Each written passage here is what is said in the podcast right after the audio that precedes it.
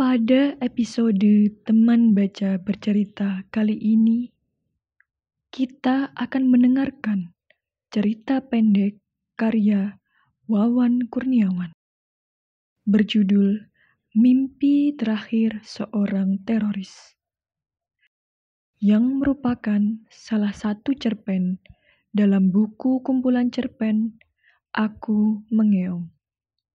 Sebagai pengisi suara Rodik oleh I. Hafizal, Daeng Koro oleh Muhammad Yozi, dan Aziz oleh Indra Cahyanugraha. Selamat mendengarkan.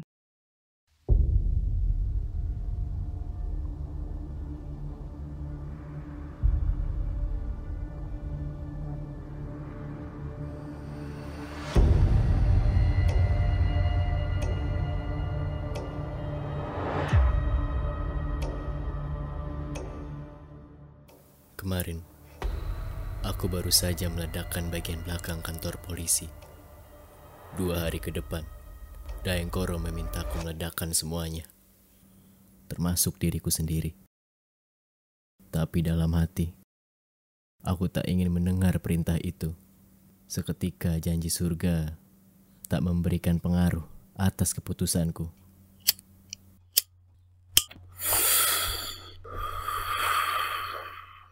Bagaimana? Kau mau? Aku hanya diam. Dia tertawa lalu menepuk bahuku. Aku tak pernah mengerti bagaimana cara kerjanya. Tapi sebenarnya aku pun dibuat bingung. Mengapa aku tetap mengikutinya? Harus kuakui, ada yang istimewa dari Daengkoro. Aku ingat perbincanganku dengannya dua hari lalu di sore yang terasa amat panjang di depan tenda markas kami. Dua mayat kafir itu telah kukubur di tanah sedalam satu meter di dusun Weralulu. Setelah sebelumnya kugorok leher mereka. Mayat itu kutumpuk begitu saja. Jika ada Ano yang melihatnya, mungkin lubang itu akan dibongkarnya. Kalian semua harus berani dan yakin. Kita sebagai pejuang mujahidin Indonesia Timur harus melawan mereka yang menghalangi. Darah mereka itu halal untuk kita. Bagaimana Rodik? Antum senang setelah meledakkan kantor orang-orang kafir itu?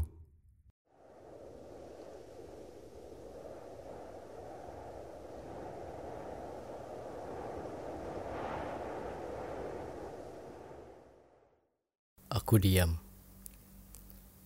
memikirkan jawaban yang kurasakan. Namun, belum sempat bicara.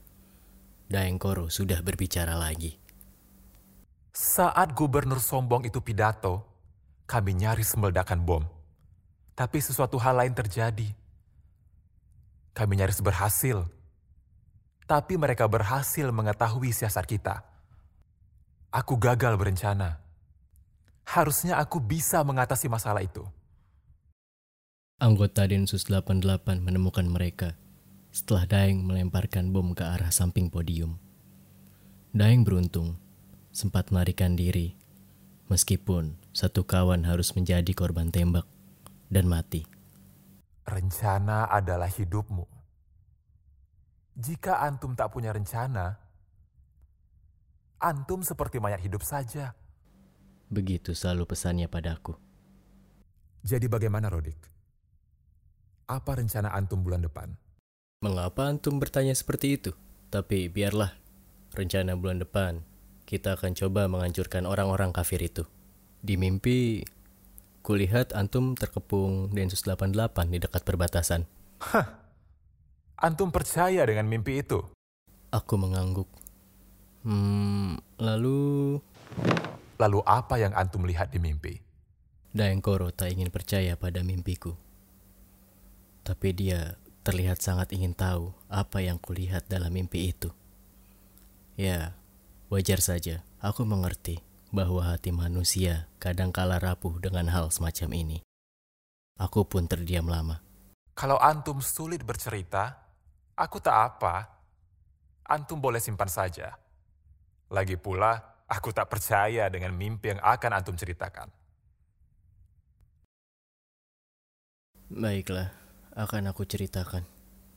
Di mimpiku, Antum mencoba menembak mereka hingga terjadi baku tembak yang entah berapa lama. Apa istri Daeng sedang hamil beberapa minggu kemarin? Hah? Bagaimana antum bisa tahu? Apa antum dengar saat aku dan istriku bertelepon beberapa hari lalu? Tidak. Di kejadian baku tembak itu, antum akan kalah, tertembak, lalu mati di tempat.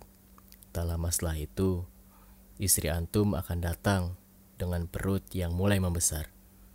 Dia datang untuk membenarkan mayat yang ada di hadapannya adalah suaminya. Kulihat istri antum menangis terseduh-seduh. Lalu dengan pelan mengucapkan, Allahu Akbar. Daeng terdiam. Namun, keringatnya mengucur deras. Antum, jika bulan depan kita kehabisan logistik, biar aku saja atau yang lain yang pergi. Mengapa begitu? Antum terkepung hanya karena urusan logistik yang menipis. Ah, antum terlalu berlebihan. Di dunia ini hanya Tuhan yang pantas untuk ditakuti. Mimpi bukanlah sesuatu yang perlu ditakuti. Bagaimana jika mimpi ini adalah isyarat dari Tuhan? Ah, tidak mungkin. Kau hanya berhayal mimpimu isyarat Tuhan. Ini memang mimpi. Bagaimana jika mimpi ini seperti mimpi Nabi Ibrahim? Mimpi Nabi Ibrahim.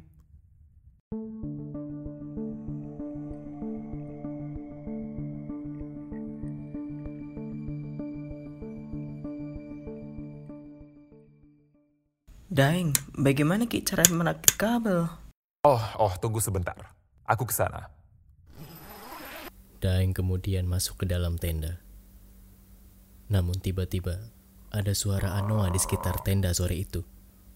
Daeng pun keluar dari tenda dan berteriak ke arahku. Rodik, antum dengar suara itu? Anoa! Maukah antum menangkap Anoa itu untukku? Aku segera berdiri dan bergegas menuju suara Anoa itu. Kupikir itu Anoa yang berlari setelah mendengar keributan di tenda kami yang berada di atas gunung ini.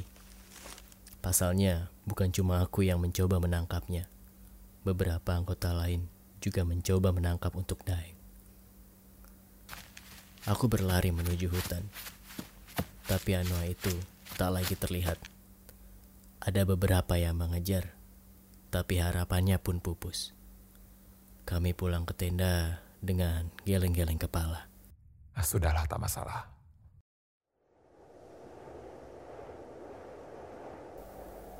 Langit tak lama lagi berganti warna. Daeng masih sibuk di dalam tenda mengurusi bom yang dirakit. Aku mulai kembali ke tendaku. Malam ini, aku berniat untuk tidur lebih cepat. Jika mimpi itu kembali, akan kuceritakan lagi pada Daeng. Aku mungkin bukan Ibrahim, tapi aku yakin itu harus diketahui Daeng. Harus.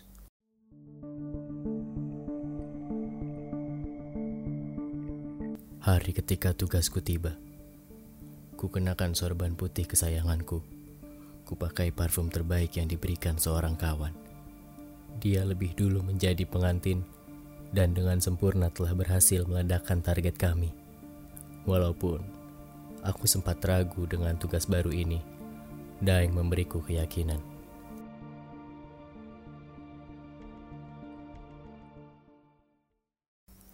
Kemarin, kami kembali berbincang bersama Aziz, salah satu pejuang muda MIT yang berusia hampir 24 tahun. Meski dua tahun lebih muda dariku, dia sangat terpesona dengan gaya kepemimpinan Daeng dan berambisi menggantikan Daeng suatu hari nanti. Aku sangat senang. Istriku ternyata juga ingin punya anak laki-laki. Sebelumnya, dia cuma ingin anak perempuan kami saja. Kali ini, kami banyak berdoa agar istriku mengandung bayi laki-laki. Istriku bilang, setiap kali aku berhasil menjalankan misi dengan baik, aku akan punya kesempatan untuk meminta sesuatu pada Tuhan. Aku berharap suatu hari nanti aku akan punya anak laki-laki yang bisa melanjutkan perjuangan ini. Tak apalah, sebelumnya istriku sudah bahagia dengan anak-anak perempuan kami. Aku selalu bahagia jika dia senang. Ngomong-ngomong, Rodik, aku juga bermimpi malam kemarin. Mungkin karena kau bercerita tentang mimpi. Apa mimpi antum? Apa mimpinya? Apa yang kita lihat di mimpi itu? Aziz sangat penasaran dan berpikir bahwa mimpi Daeng setingkat dengan wahyu. Dia berpikir mimpi itu bisa menjadi petunjuk gerakan kami yang entah sampai kapan. Baiklah. Kulihat hutan ini berubah menjadi putih disinari cahaya matahari dari langit. Tenda-tenda kita tak terlihat lagi. Silau. Lalu kulihat seekor anoa mendekat. Daengkoro terus bercerita, sementara Aziz, kuyakini sedang berimajinasi dan melihat Daeng seperti layaknya seorang nabi. Aku sendiri sedang menerka-nerka mimpi itu, tapi aku tak bisa merumuskan apa yang sebenarnya jadi pesan.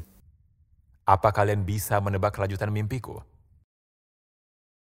Anoa itu mendekat, lalu menanduk pelan betisku. Anoa jinak Tak lama setelah itu, kulihat semua tenda kembali, dan semua anggota tampak bekerja dan menyiapkan segalanya. Anoa itu kubawa ke dalam tenda. Saat masuk, kuhirup aroma mewangian yang belum pernah kuhirup sebelumnya. Tenda kita dipenuhi buah-buahan, makanan, dan minuman. Ada yang berubah di tenda ini Aku duduk dan mengambil sebuah apel. Aku gigit apel itu dan kemudian terbangun. Saat aku bangun, rasa apel itu masih ada di lidah dan gigiku yang berlubang. Manis sekali. Apa antum mengerti maksud mimpi indah itu? Besok rencana yang dijalankan Rodik akan berhasil dan surga sudah menanti antum. Allahu Akbar, Allahu Akbar. Allahu Akbar. Allahu Akbar. Cerita dari Daengkoro membuatku yakin untuk menjalankan tugas. Kurasa kepercayaan Aziz pada Daeng telah menular padaku sekarang. Sudah, hari ini tugasku tiba. Sepanjang perjalanan menuju lokasi bom, aku masih memikirkan mimpi Daeng. Aku masih ingin dia hidup dan berharap bisa mewujudkan cita-cita kami. Itu mimpi terakhirku. Setelah kemarin tidurku begitu lelap hingga tak ada mimpi sama sekali.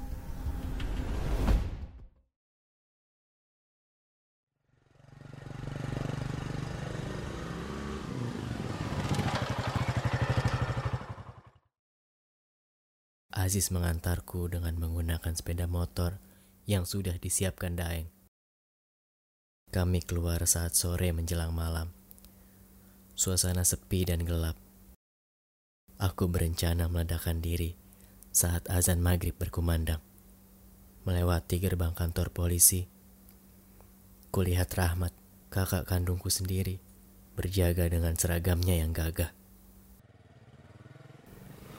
Ziz, Turunkan aku di belakang kantor pos, tempat aku meledakkan bom sebelumnya.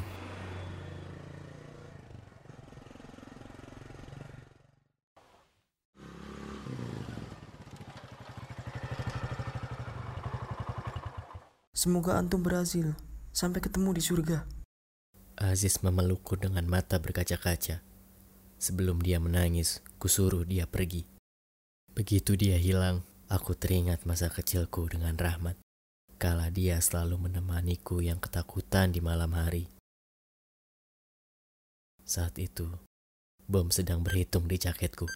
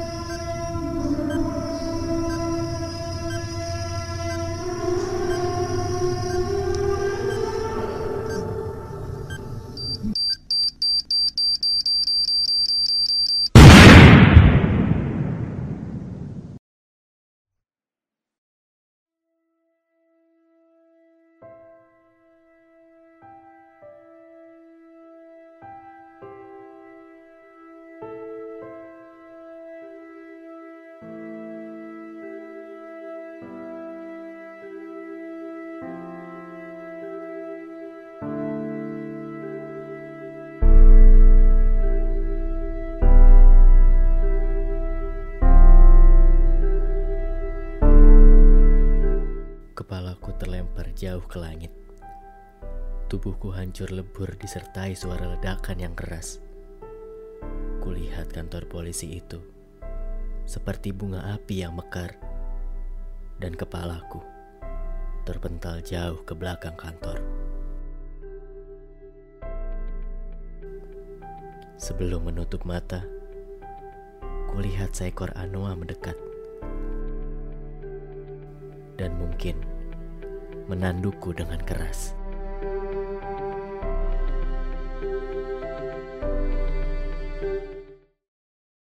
Terima kasih sudah mendengarkan podcast Kumpul Baca.